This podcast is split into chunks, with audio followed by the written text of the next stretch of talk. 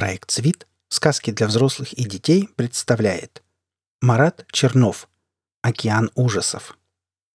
Запись сделана специально для сайта sweetbook.ru. Читает Олег Шубин. «Господа!» — изрек капитан подводной исследовательской платформы Арт Угров, поднимая бокал красного вина и обводя всех присутствующих членов экипажа насмешливо-торжественным взглядом. Я рад вам сообщить долгожданную и, надо сказать, пренеприятнейшую новость. Нас оставляют бороздить просторы океана ужасов еще на месяц. То есть как? Не сдержался обычно скупой в выражении эмоций бортовой врач Степ, и все поняли, что после его лаконичной реплики остальные могут воздержаться. «Сегодня передали по рации», — пояснил капитан. «Их мотив прост. За месяц нашей работы мы не узнали ничего нового — а финансируются, как вы знаете, лишь новые открытия, новые виды животных и новые залежи полезных ископаемых. По мнению этих уродов, за нами могут вообще не присылать корабль, пока мы не откроем на этой мерзкой планете чего-то принципиально нового. Стоит ли говорить, что ни того, ни другого, ни третьего здесь, в океане, не найти? Все пятеро участников научной экспедиции, собравшихся за общим обеденным столом, и предвкушавших веселую попойку в честь завершения экспедиции уныло закивали головами, а доктор Степ грязно, не по-врачебному выругался и залпом выпил свой стакан вина. Все было понятно без лишних слов. Это была затерянная в космосе планета, которая не оправдала надежд своих колонизаторов с Земли. Одной из первых планет, открытых вне Солнечной системы, на которых была обнаружена жизнь и атмосфера, несколько сходное с земной, было дано название «Аква-5», ибо на 95% она была занята бескрайним и бездонным океаном, а сами исследователи его глубин не без причины нарекли его океаном ужасов. За 20 лет методичного и кропотливого исследования глубин океана из всего животного и растительного царства, не считая некоторых простейших микроорганизмов и фотосинтетиков – был открыт всего один вид его загадочных обитателей. Абсолютный доминант жизни на этой планете. Существо, схожее с моллюском, крайне отвратное с виду и вдобавок размером с хорошего земного осьминога. Океан кишел этими тварями так же, как моря и океаны на Земле кишат мириадами рыб. Что до залежей полезных ископаемых, то тут дело обстояло даже хуже – Пригубив свой бокал, капитан встал из-за стола и, обведя экипаж взглядом полным понимания и сочувствия, сказал «Теперь можете отметить этот знаменательный день, но поутру будьте готовы продолжить работу». Спустя два часа члены экипажа разбрелись по своим каютам, а за столом остались только двое – доктор Степ и астроихтиолог Надеев – вот уже битый час они перемывали косточки своим работодателям, несмотря на то, что выделенные капитаном порции алкоголя давно закончилась, и они успели протрезветь. Отвлекшись от разговора, доктор перевел взгляд на широкий панорамный иллюминатор, занимавший всю стену столовой, и некоторое время изучал картину подводных глубин малоизученной планеты. То и дело по ту сторону иллюминатора мелькали силуэты отвратительных паукообразных существ. «Знаешь, чего я хочу?» — заявил доктор своему собеседнику, указав на эту картину. «Поймать одного из этих тварей и вскрыть ему брюхо, чисто в научных интересах». Надеев усмехнулся. «Вряд ли это всем нам поможет. Но если серьезно, по-моему, это плохая идея». «Почему?» — удивился доктор, поправив очки на носу. «Во-первых, мы о них слишком мало знаем. Это только повод быстрее их изучить. Во-вторых, Пять лет назад экипаж такой же платформы, как наша, взял на борт одну такую особь. Разве ты не помнишь, чем все это закончилось?» Доктор Степ сделал вид, что совершенно ничего не знает об этом событии. Это кончилось тем, что в скором времени с экспедицией была потеряна связь, а затем гигантская подводная платформа, перенасыщенная техникой и самым современным вооружением, канула на дно – Одно здесь поглубже, чем у Марианской впадины в Тихом океане на Земле. Никто не знает, что произошло. Известно лишь, что все началось с одного из этих противных моллюсков. Ну, если эти твари — главная опасность на этой планете, то они должны быть и главным объектом наблюдения ученых, резонно заметил доктор. Все так. Но мы ведь все еще ничего о них не знаем. А то, что знаем, это капля в море. Например? Например, как ты думаешь, чем они питаются? спросил Надеев. В океане, где нет даже водорослей? Сложно сказать. Своими же собратьями, воскликнул астроихтеолог. Ну, это уж точно, океан ужасов, выдохнул доктор. Нечто подобное есть и на Земле. Например, наши кальмары лакомятся себе подобными. Но мы ведь ничего не знаем о местных подводных каннибалах. Не знаем их образа жизни, биохимического состава, не знаем их болезней. Наконец, они инопланетяне. Они просто могут представлять для нас смертельную опасность. Доктор с испугом снова посмотрел в иллюминатор. Ему показалось, что одно из вооруженных множеством усиков и щупалец существ нацелилось прямо на него и попыталось присосаться к толстому стеклу, отделяющему их от океана. Степ, завороженный зрелищем твари, ползающей по стеклу иллюминатора, даже не заметил, как его собеседник оставил его одного, скрывшись в своей каюте. Он очнулся, когда тишину нарушил бодрый голос капитана. «Эти сволочи гипнотизируют своим уродством, не правда ли?» Доктор растерянно кивнул. «Ты один, Степ?» — спросил капитан Угров. «Вроде бы да. Все разошлись спать». «Это хорошо. Мне нужна твоя помощь. Есть одно дельце». Степ ответил вопросительным взглядом. «Случайно я слышал твою реплику о том, что ты хотел бы вскрыть этой твари брюха». «Да, капитан, от вас ничего не скроешь на этом корабле. У тебя будет такая возможность. В избежание ненужных разговоров я хотел бы поймать одну из тварей, пока все спят. Сам понимаешь, начнутся панические выкрики, что я хочу их погубить, тем более на фоне последнего известия с Земли. Но зачем вам это? Ничего не могу поделать. Приказ свыше. Нашим шефам срочно понадобилась особь местного моллюска. Возможно, решили заняться ими всерьез. Я не хотел говорить при всех, а то бы началось. Но в твоем лице я вижу верного союзника. Ты меня не подведешь?» «Я весь в вашем распоряжении», — ответил Степ, хотя уже чуть с меньшей энергичностью, чем в разговоре с Надеевым пять минут назад. Поймать моллюска оказалось делом пяти минут. Робот-ловушка с первого раза поймал в свой селок одну из крупных особей, которые буквально тысячами сновали вблизи платформы. Капитану и доктору оставалось лишь проследовать в камеру карантина, предварительно одев защитные костюмы. Там их ждал инопланетный моллюск, зажатый в ловушку, как в капкан. Глядя на отвратительное существо, пытающееся просунуть сквозь прутья ловушки длинные скользкие щупальца, Доктор на миг замер с электрошоковым ружьем в руках. Тварь всем своим видом производила угрожающее впечатление. По-видимому, отсутствие родной водной среды лишило ее возможности сопротивляться, но, как и большинство земных моллюсков, она была удивительно живучей. «Прикажете начать вскрытие?» — спросил Степ. Согласно решению Межгалактической конвенции — «Вначале мы должны точно установить, есть ли у него подобие разума», — ответил Угров. «Все-таки, как ни крути, а он инопланетянин». «Воспользуемся логотранслятором», — предложил доктор. Он уселся за массивный пульт управления, находившийся тут же в камере, и с минуту щелкал на клавиатуре, глядя в монитор, пока массивный прибор, установленный над ловушкой, бесшумно и незаметно сканировал пойманное существо. «Ну что?» — нетерпеливо спросил капитан. — «Странно», — ответил спустя некоторое время доктор Степ. «Это напоминает разум. А показания сканера?» Логотранслятор расшифровал некоторые эмоции, которые оно в данный момент испытывает. Например, страх, злоба и презрение. «Что?» — рявкнул Угров. «Ты не ошибся?» «Страх, злоба — это все понятно. Но презрение — это уж слишком». Если вы дадите мне пять минут, я постараюсь проникнуть прямо в его мозги, прочесть его мысли». «Черт возьми, у этой твари есть мысли?»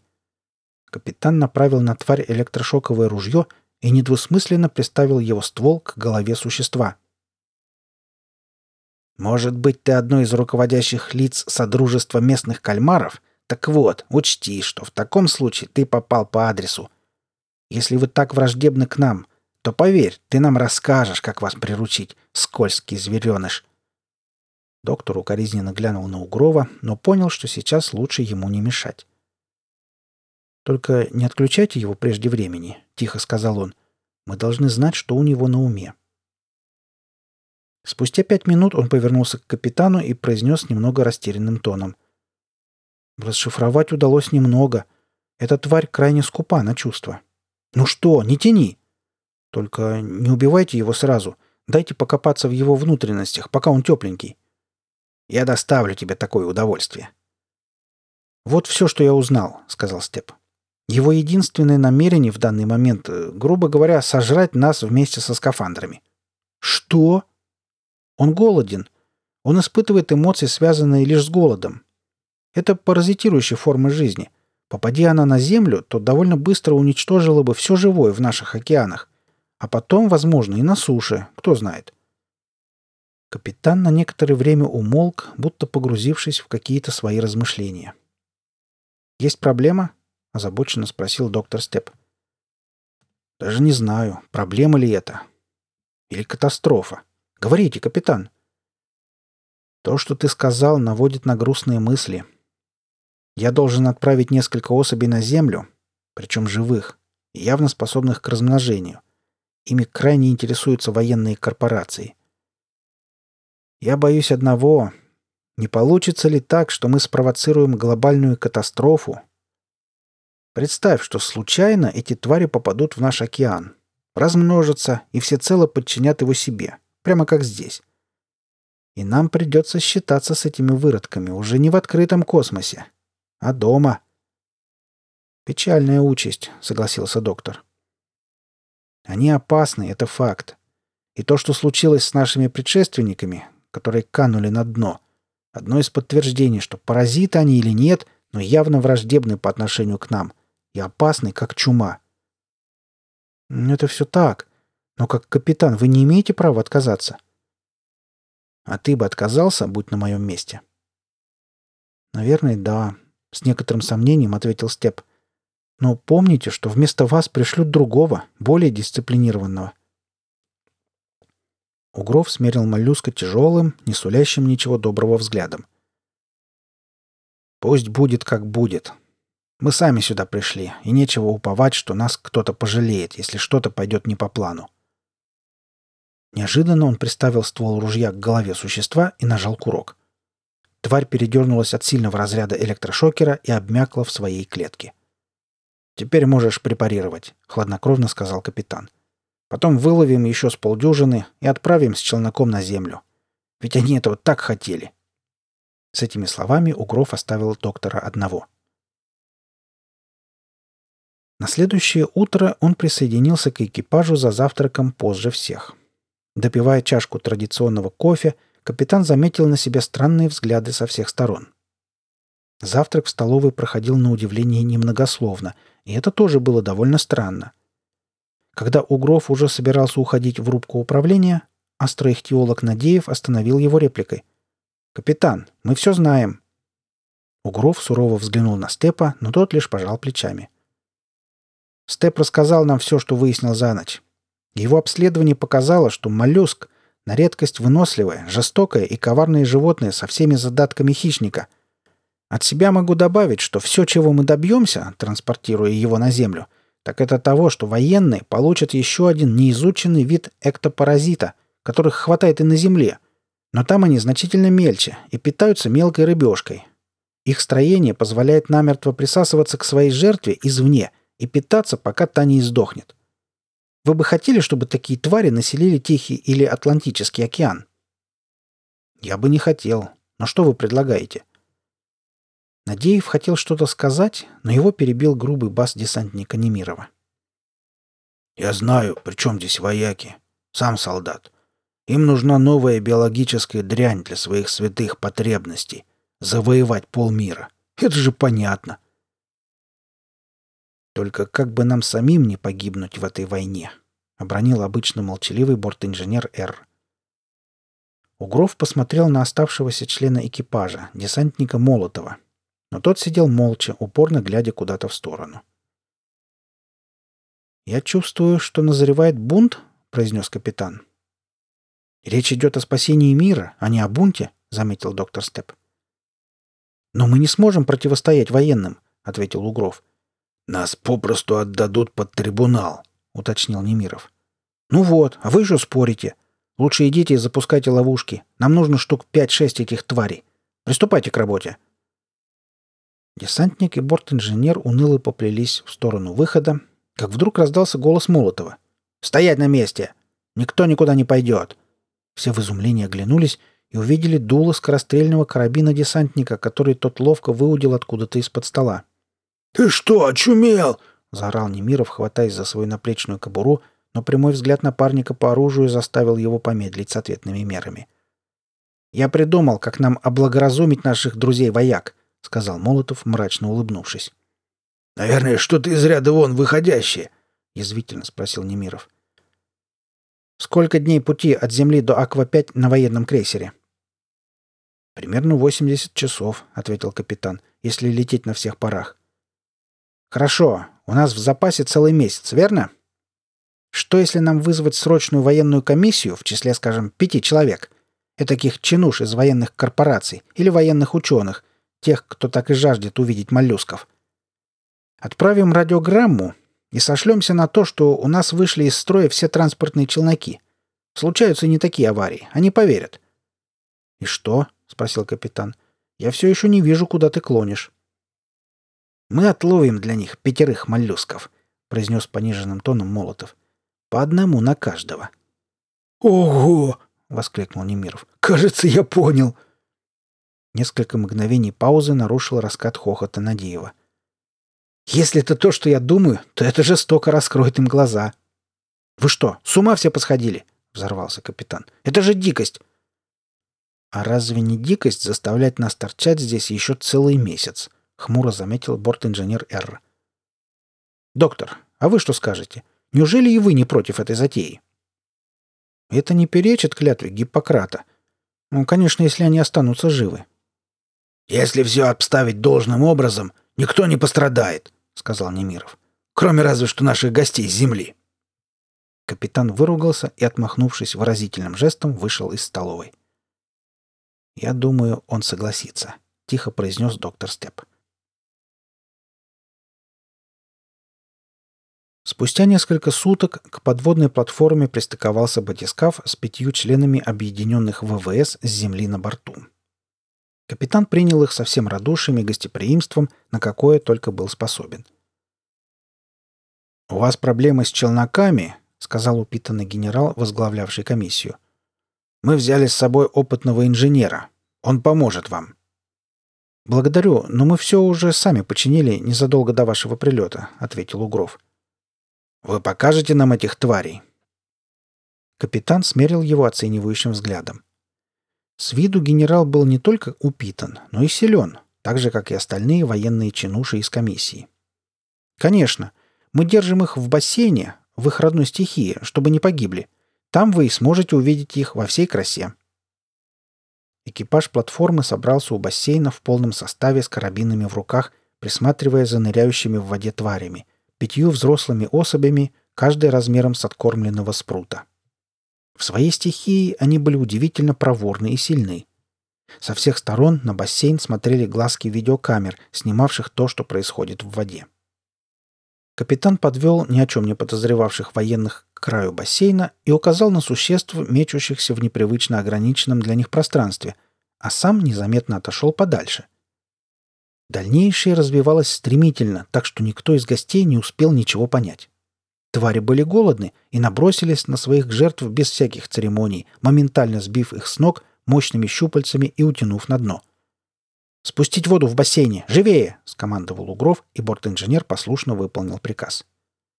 Затем они осторожно приблизились к краю неглубокого опустошенного резервуара, где на дне лежали несколько тел в военных мундирах с присосавшимися к ним тварями.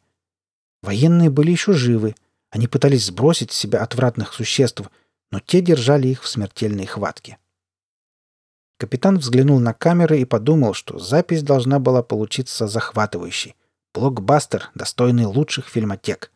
Реалити-шоу в открытом космосе. «Отправьте запись на Землю», — сказал он борт-инженеру. «Объясним это как несчастный случай. В космосе ведь случается и не такое. Вы слушали рассказ «Океан ужасов». Автор Марат Чернов. Читал Олег Шубин. Запись сделана специально для сайта sweetbook.ru.